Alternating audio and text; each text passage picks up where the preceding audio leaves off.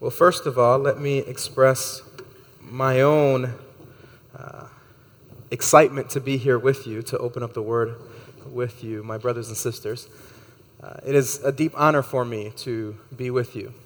And uh, before I open up the Word to, uh, with you, in honor of uh, Black History Month and the story that was just shared, and in honor of me being here and meeting some of you for the very first time, uh, I want to share a short story about a famous uh, pastor, Gardner C. Taylor, who was an important black preacher in the 20th century who is home with the Lord now. Gardner C. Taylor was the uh, pastor of Concord Baptist Church in New York City. And during one occasion, the story is told that the church was being renovated. And so it was being uh, uprooted, the, the, the, stage was being changed, and uh, the altar was being placed, or the, the pulpit was being placed. And Gardner C. Taylor wanted to make sure that a particular plaque remained where it was. The plaque was from the King James, and the plaque read, We shall see Jesus.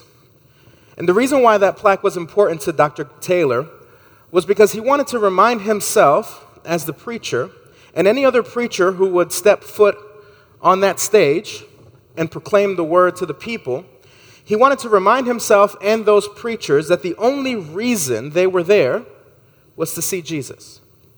You all did not come to see me. You may have uh, great affections for Moody Bible Institute. You might have great affections for Trinity Evangelical Divinity School. Uh, we might have any, uh, all sorts of other connections together.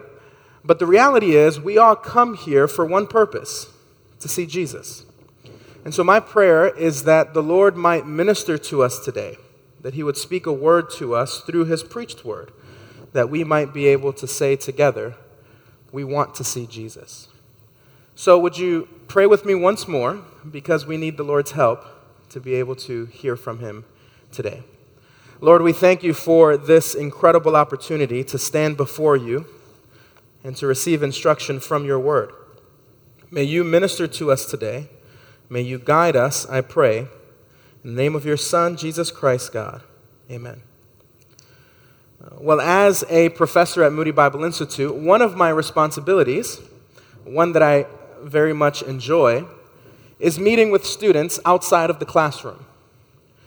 Now, during the week, students will sign up for office hours. Many of you have been students or are students, and so you know what that might be like. And during one week, a student came and signed up for some office hours. Now, on some, in, in some occasions, I'm able to ask the student, uh, Is there something you want to talk about specifically, just so that I know and am prepared for our conversation? Well, in this case, the student did not prepare me for our discussion. And so I was there waiting in my office. He came into my office and he asked me a question. He said to me, Professor Rodriguez, is God really good? I was taken aback by the question. And at first, I thought, well, maybe the student is working on a paper, an apologetics paper, or a theology paper, and uh, he's looking for some feedback, some answers from his professors to know how would you answer this question if someone asked it to you?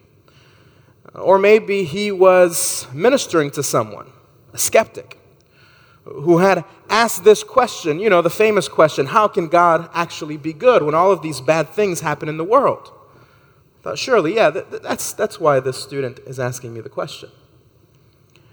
But as we kept talking, I noticed that there was pain in his voice. This was not an abstract question for my student, it was real. Somehow, something had happened in his life where his own faith was shaken by real doubt. And here he was in my office asking the real, honest question but is God really good? We kept talking, and I found out that the reason why he was asking this question is because his family had experienced a real tragedy. Turns out that a family member had been the victim of sexual assault. And he was sitting there wondering, asking, is God really good? Have you ever asked that question? Now, I know you are a member or a attendant of a really good church here.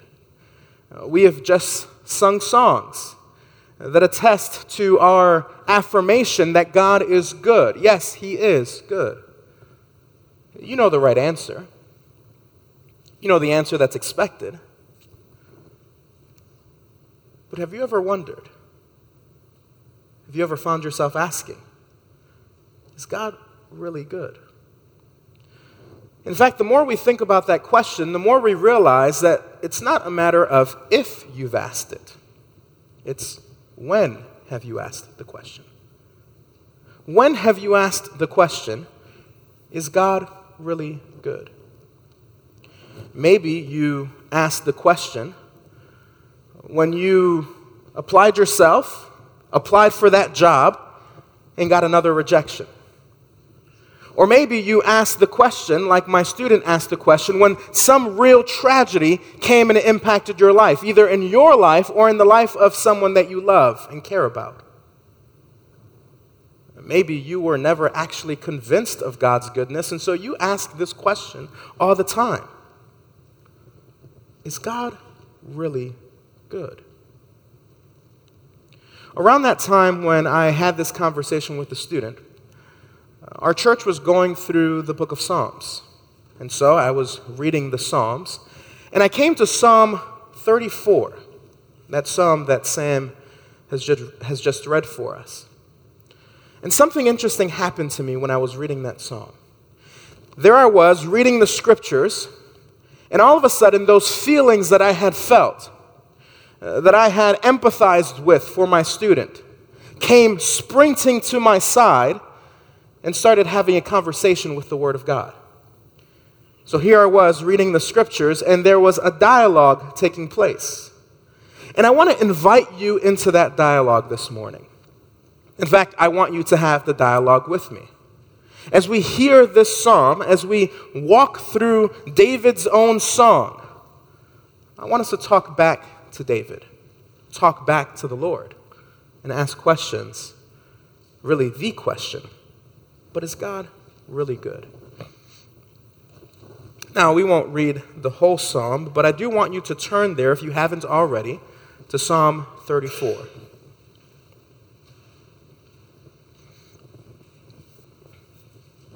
Book of Psalms, number 34.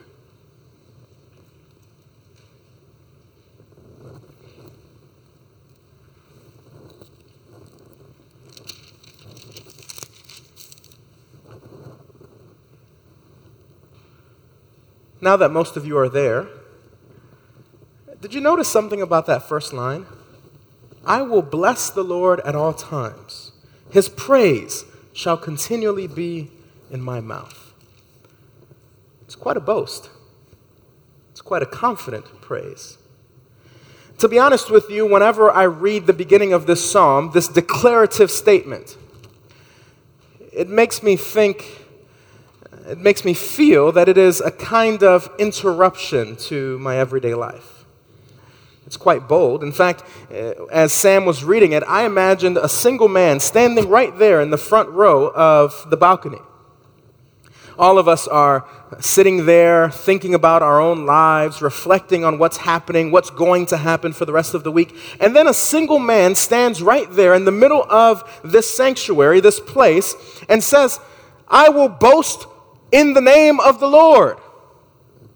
He starts singing. All of us have our heads down, we're quiet in reflection. And here is this strange man singing in the middle of this room. And then he gestures to all of us, saying, Come on, sing with me. That's what David is doing in this psalm. He's singing this loud song and he's inviting us to join with him. And my first reaction to David is to say, David, look, I'm glad you have a song in your heart, but just Keep it down. No one wants to hear your song today. Keep it to yourself. That's my first reaction when I read that first line, that bold claim. But then David will not be satisfied. He keeps singing more. He keeps singing even louder. He says, I will bless the Lord at all times. His praise shall continually be in my mouth. I will keep this song going without any end. Everywhere I go, every day I wake up, I will sing my song of praise to God. And then he keeps looking at us. And he invites us to sing along with him as if we know the words to the song. My soul makes its boast in the Lord. I want these words to echo, to be infectious, David says. Let the humble hear and be glad, he sings. If we had to choose a genre for David's singing, we might say he's an old gospel singer. He expects a response from us. He says, This song is good news to the humble. Those who are in need of good news, listen because this is good news for you. Why is it good news? Apparently, David wants us to be glad in the encouragement of his words. David says, Look, if anything is bothering you this morning, if anyone has come this morning suffering from a bout with sorrow, Join me in singing, he says, Oh, magnify the Lord with me, and let us exalt his name together.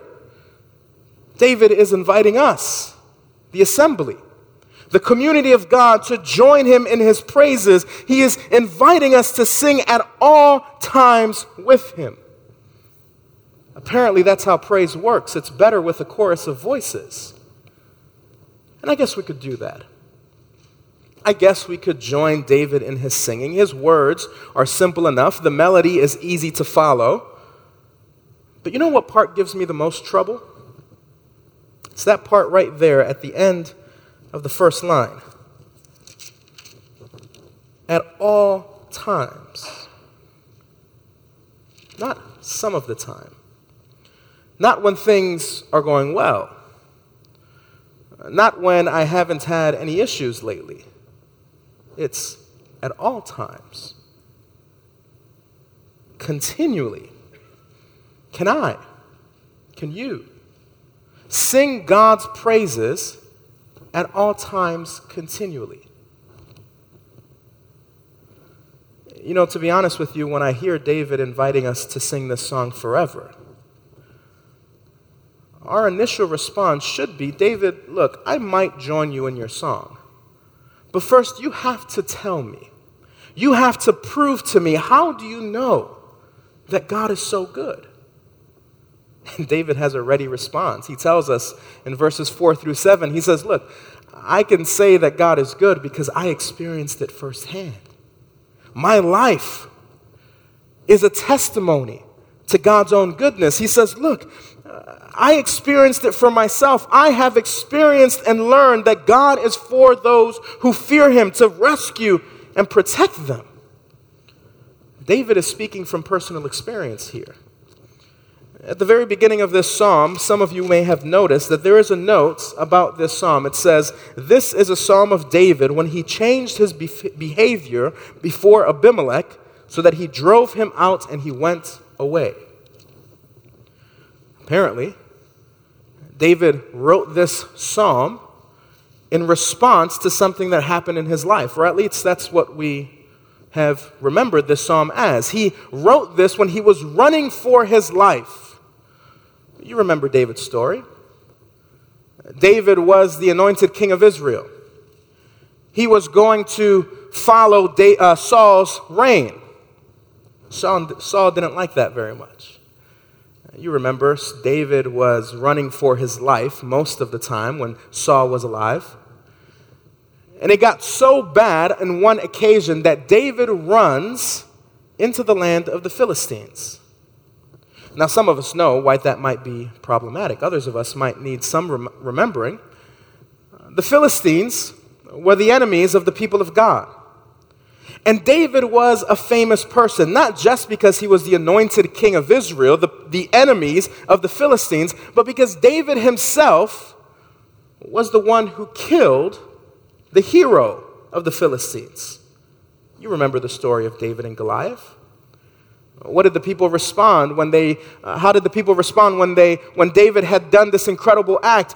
Here's David. Saul kings his, kills his thousands. David kills his ten thousands. It was his claim to fame. David would have been known in this land of the Philistines.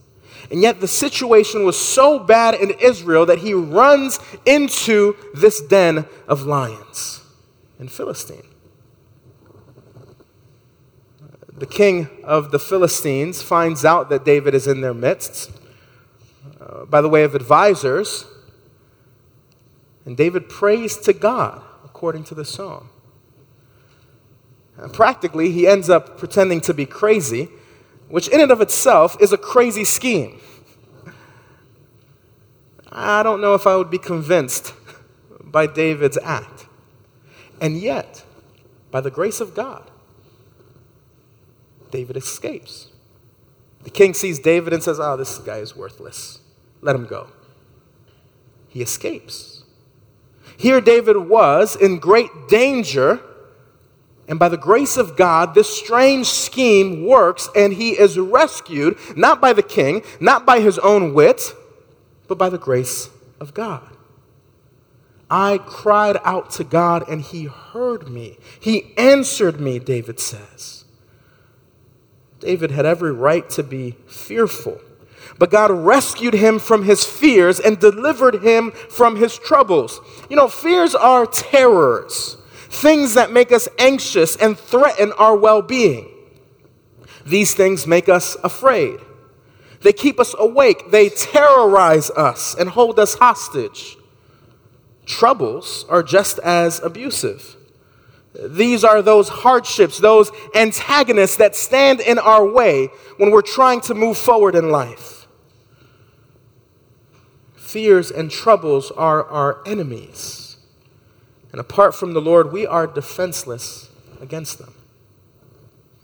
What do you fear? What makes you anxious?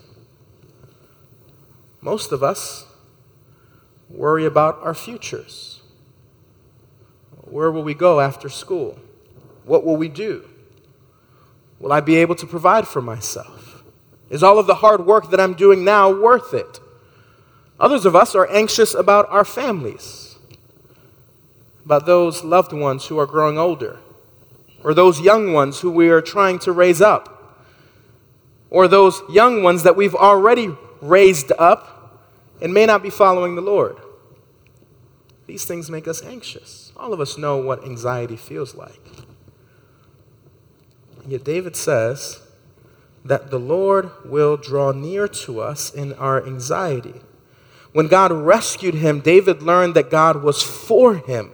God was personally invested in his well being. Look at the language of verse 7. This poor man cried. I'm sorry, verse 6. This poor man cried, and the Lord heard him and saved him out of his troubles. God knew his condition. He knew that David was poor, without food, and running for his life. But notice what is missing at the end of this first line David cried. To whom? It's almost as if David wants us to fill what is missing here. This poor man cried out to God. Before David can even direct his cry to God, God has already heard it. God is so personally for us that he knows our cry and meets us before we can even ask for help. Like the mother who can identify her child's cry and run to that child, God knows the cry of his child and is able to answer David. Is there anyone stronger than the Lord? Let me ask it another way Is there anything more mighty than the right hand of God? Let whoever or whatever come against God's people. Why? For the angel of the Lord encamps around those who fear him. God is near to protect his people. When God's power surrounds you, you are protected on all sides. Whatever lies behind you or in front of you will not bring you down. David says to us, to this community, I bring to you what I learned firsthand. God is for those who fear him to rescue and protect his people. And before we can even object and say, well, that's good for you, David, David knows how we might respond and says to us, look, you can experience this for yourself too. David extends an invitation to us. He says, Look for yourselves. Taste and see that the Lord is good. You will see for yourselves that God that in God is every good and perfect gift. Look at his invitation for us in verses 8 through 10. Oh, taste and see that the Lord is good. Blessed is the man who takes refuge in him. Oh, fear the Lord, you his saints. For those who fear him have no lack. The young lions suffer want and hunger, but those who seek the Lord lack no good thing. David holds his own life for us to see as if it were a sampling of God's goodness. And then he offers the plate to be passed around. My experience can be your experience. Come, all who thirst and hunger, taste for yourselves. God is good, not in a philosophical sense, not if a just if I say it enough, I might believe it kind of way, but in a real, tangible kind of way. Those who take refuge in God are blessed because they know the goodness of God. You know, when I think about this passage, what it means that God is good I think we might confuse some things and read life or God is sweet to those who take refuge in Him. I'm reminded of a book that I read about food. I love food. And you might have noticed, but I love food. But I read this book uh, by a few chefs who say that good food is a combination of basic tastes. In other words, if a dish is just sweet, it's not a good dish. But if a dish is the combination of sweetness and, say, bitterness or saltiness, now we're talking about a good dish. Your taste buds respond to those kinds of combinations. Sometimes we think that life cannot be good if it is not just sweet. But the Lord, in his kindness and wisdom, knows that the good life is a life that includes some sweetness, but it will also include some bitterness, some saltiness. The Lord is good to those who take refuge in him.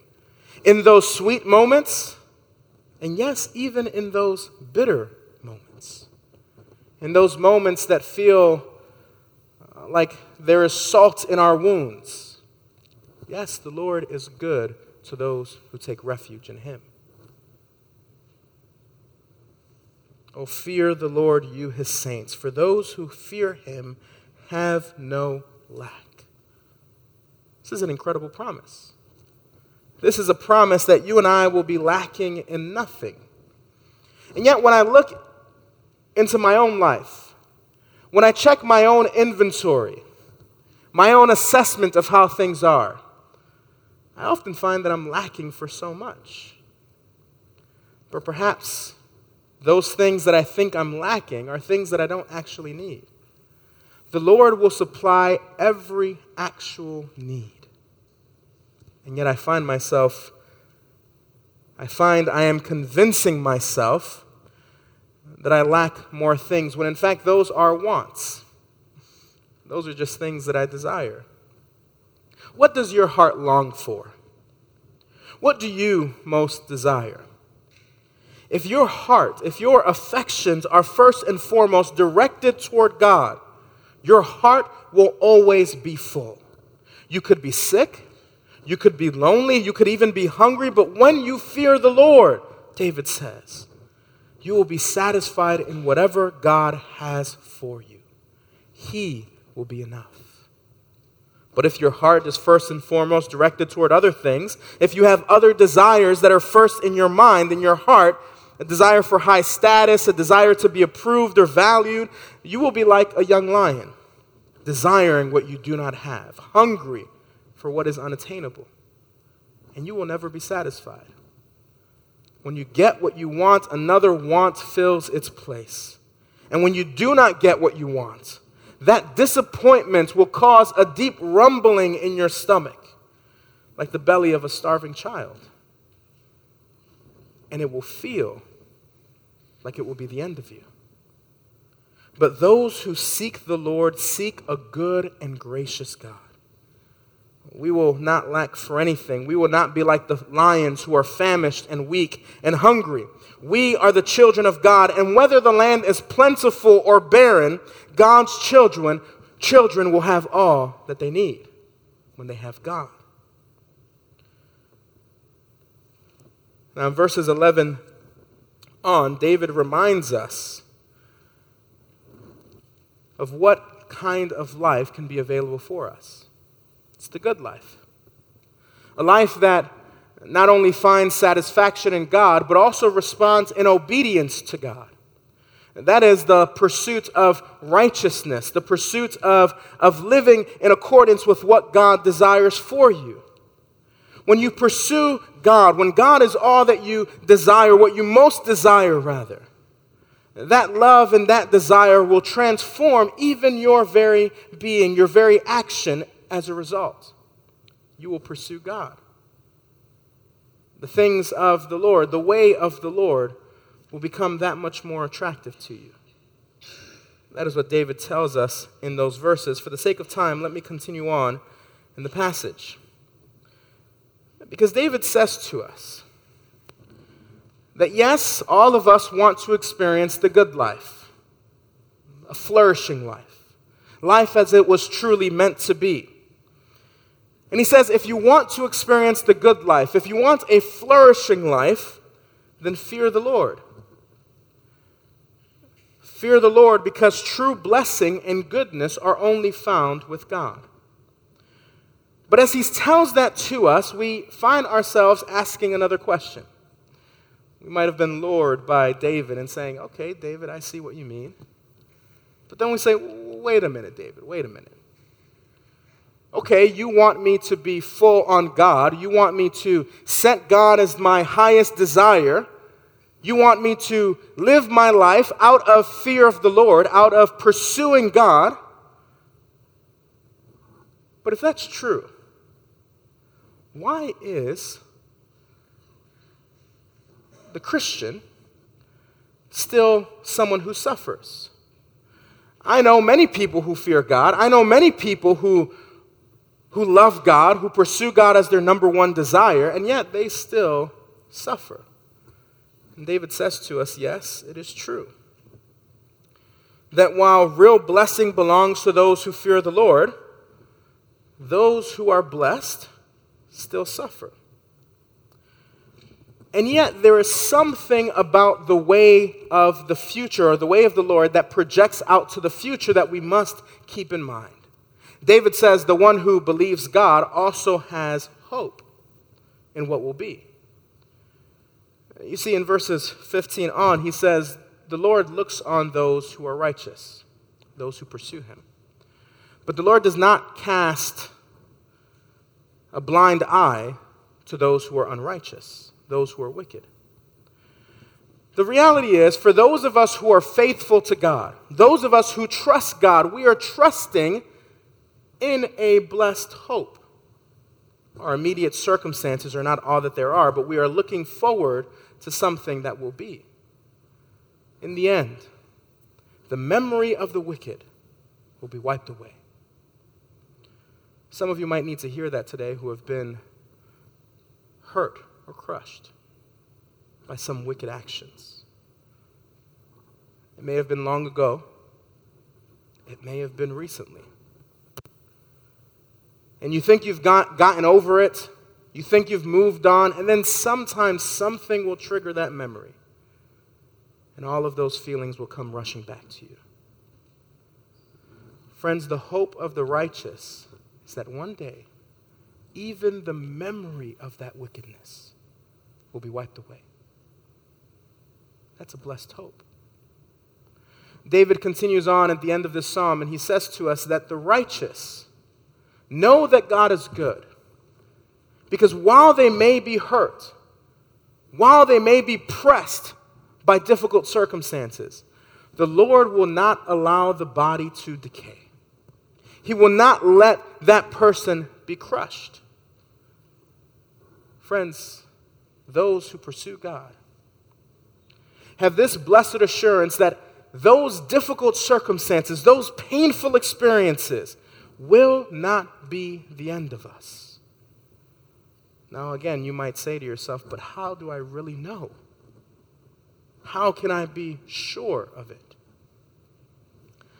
Well, it's striking that the end of this psalm is picked up again in the Gospel of John. Many are the afflictions of the righteous, but the Lord delivers them out of all. Verse 20, He keeps all His bones, not one of them is broken. The Gospel of John remembers that verse. When it speaks of our Lord Jesus Christ, who suffered, who was rejected, who was raised up on the cross for you and I. And this Jesus was put to death. But you and I know very well that this death would not be permanent. It would not be the end. Because on the third day after being buried, our Jesus rose from the dead. How do we know that God is good? Yes, we know because of David's experience. But we especially know because Jesus, being himself God, came and lived on this earth suffered, was rejected, was put on a cross for you and I, and died for our sins. As a statement of God's love for us, but that was not the end. We know that God is good and that our hope is sure because on that third day, Jesus Christ rose from the dead. How do we know that God is good? We know because he is good to his people. He was good to the Messiah, the Father was. And as we place our hope in Him, we can also experience the goodness of God. When we were sitting there, my student and I, wondering about this question Is God really good? We didn't have a lot of answers. We didn't know how to rationalize the very difficult experience that he and his family had faced. The only thing we had was the knowledge of our suffering Savior. He who can empathize with our pain, but he who conquered sin and death by his powerful right hand. Our suffering Savior points the way, gives us hope, gives us comfort if you are going through some kind of trouble this morning, if you find yourself asking whether God is good, look to the assurance in Jesus. Is God really good? Yes. He is good to those who fear him. So praise him all the time for his goodness. At all times, sing a song of praise as if there were a choir singing in your chest, for God is good. Let's pray. God, you are truly good. Many of us this morning might be reflecting on some very difficult circumstances. I ask, Lord, that you would lead us by our hands. You would stand beside us. I pray, Lord, that you would comfort us and you would remind us of the hope that no one and nothing can take away from us. That hope that is in you, Jesus. We thank you and we love you.